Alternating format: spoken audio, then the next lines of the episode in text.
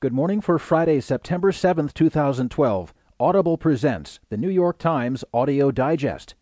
Here's what's making news on the front page today. Obama asks for time to achieve revival. Huge step taken by Europe's bank to abate a crisis. And long-term care looms as rising Medicaid cost. In this morning's national news headlines, Bishop is guilty of bid to shield pedophile priest.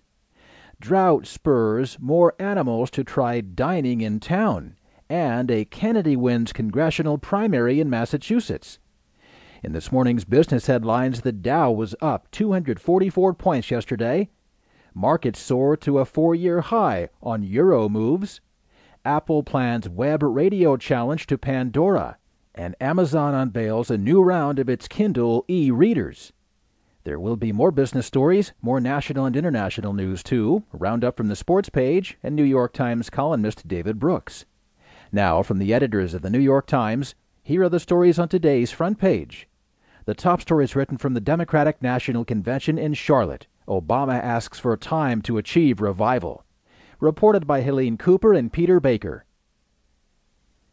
President Obama accepted the Democratic nomination for a second term on Thursday night, making a forceful argument that he had rescued the economy from disaster and ushered in a recovery that would be imperiled by a return to Republican stewardship. Obama conceded the country's continuing difficulties while defending his record and pleading for more time to carry out his agenda. He laid out a long-term blueprint for revival in an era obsessed with short-term expectations. "I won't pretend the path I'm offering is quick or easy," Obama told a packed arena. "You didn't elect me to tell you what you wanted to hear. You elected me to tell you the truth. And the truth is, it will take more than a few years for us to solve challenges that have built up over decades." The president's appearance at Time Warner Cable Arena underscored the tumultuous journey he and the country have been on since his first nomination in Denver. 4 years after fireworks consecrated his storybook campaign to become the nation's first African-American president, Obama took the stage on Thursday as a politician who'd come down to earth and was locked in the fight of his life against the Republican nominee, Mitt Romney. The stirring outsider's message had become an appeal for continuity. The mantra of reform was now a vigorous defense of his current course. The change signs waved in 2008 had been replaced with placards saying forward. The word promise, which he used 32 times in his acceptance speech in 2008, came up just 7 times on Thursday.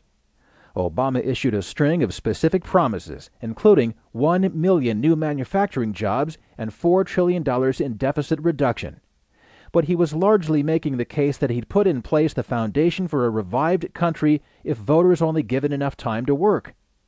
If at times it had the feel of a State of the Union address, that was an intentional effort to jab his opponent, Romney, to be more specific about how he would carry out his promises, maximizing the gulf between the parties. "They want your vote, but they don't want you to know their plan," Obama said, "and that's because all they have to offer is the same prescription they've had for the last 30 years. Obama's speech punctuated back-to-back political conventions in which the two parties delivered radically different visions for how to end the economic malaise that has afflicted the country since 2008 and framed the 2-month sprint to Election Day. This is the second front-page story written from Frankfurt. Huge step taken by Europe's bank to abate a crisis. Reported by Jack Ewing and Stephen Erlanger. The European Central Bank on Thursday took its most ambitious step yet toward easing the Eurozone crisis, throwing its unlimited financial clout behind an effort to protect Spain and Italy from financial collapse. Mario Draghi, the president of the central bank, won nearly unanimous support from the bank's board to buy vast amounts of government bonds, a move that would relieve investor pressure on troubled countries, but also spread responsibility for repaying national debts to the Eurozone countries as a group. The decision propels political leaders farther down the road toward a Europe with centralized control over government spending and economic policy, instead of a collection of nation-states that sometimes seem to share little more than a currency and a slumping regional economy. Draghi demonstrated once again that he may be Europe's most powerful leader, perhaps the only one capable of brokering an accord among politicians whose national concerns and mistrust of one another have allowed the crisis to boil for 2.5 years.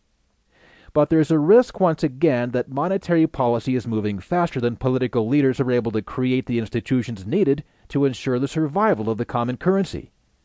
For the central bank itself, the pledge on Thursday to buy bonds from sovereign states, in conjunction with the fund financed by governments in the 17 European Union nations that use the euro, is a major evolution from its original narrow mandate to restrain inflation. The bank and Draghi had the quiet support of all European leaders in taking this latest action, aimed at keeping bond speculators from driving Spain and Italy into budget-blowing borrowing costs.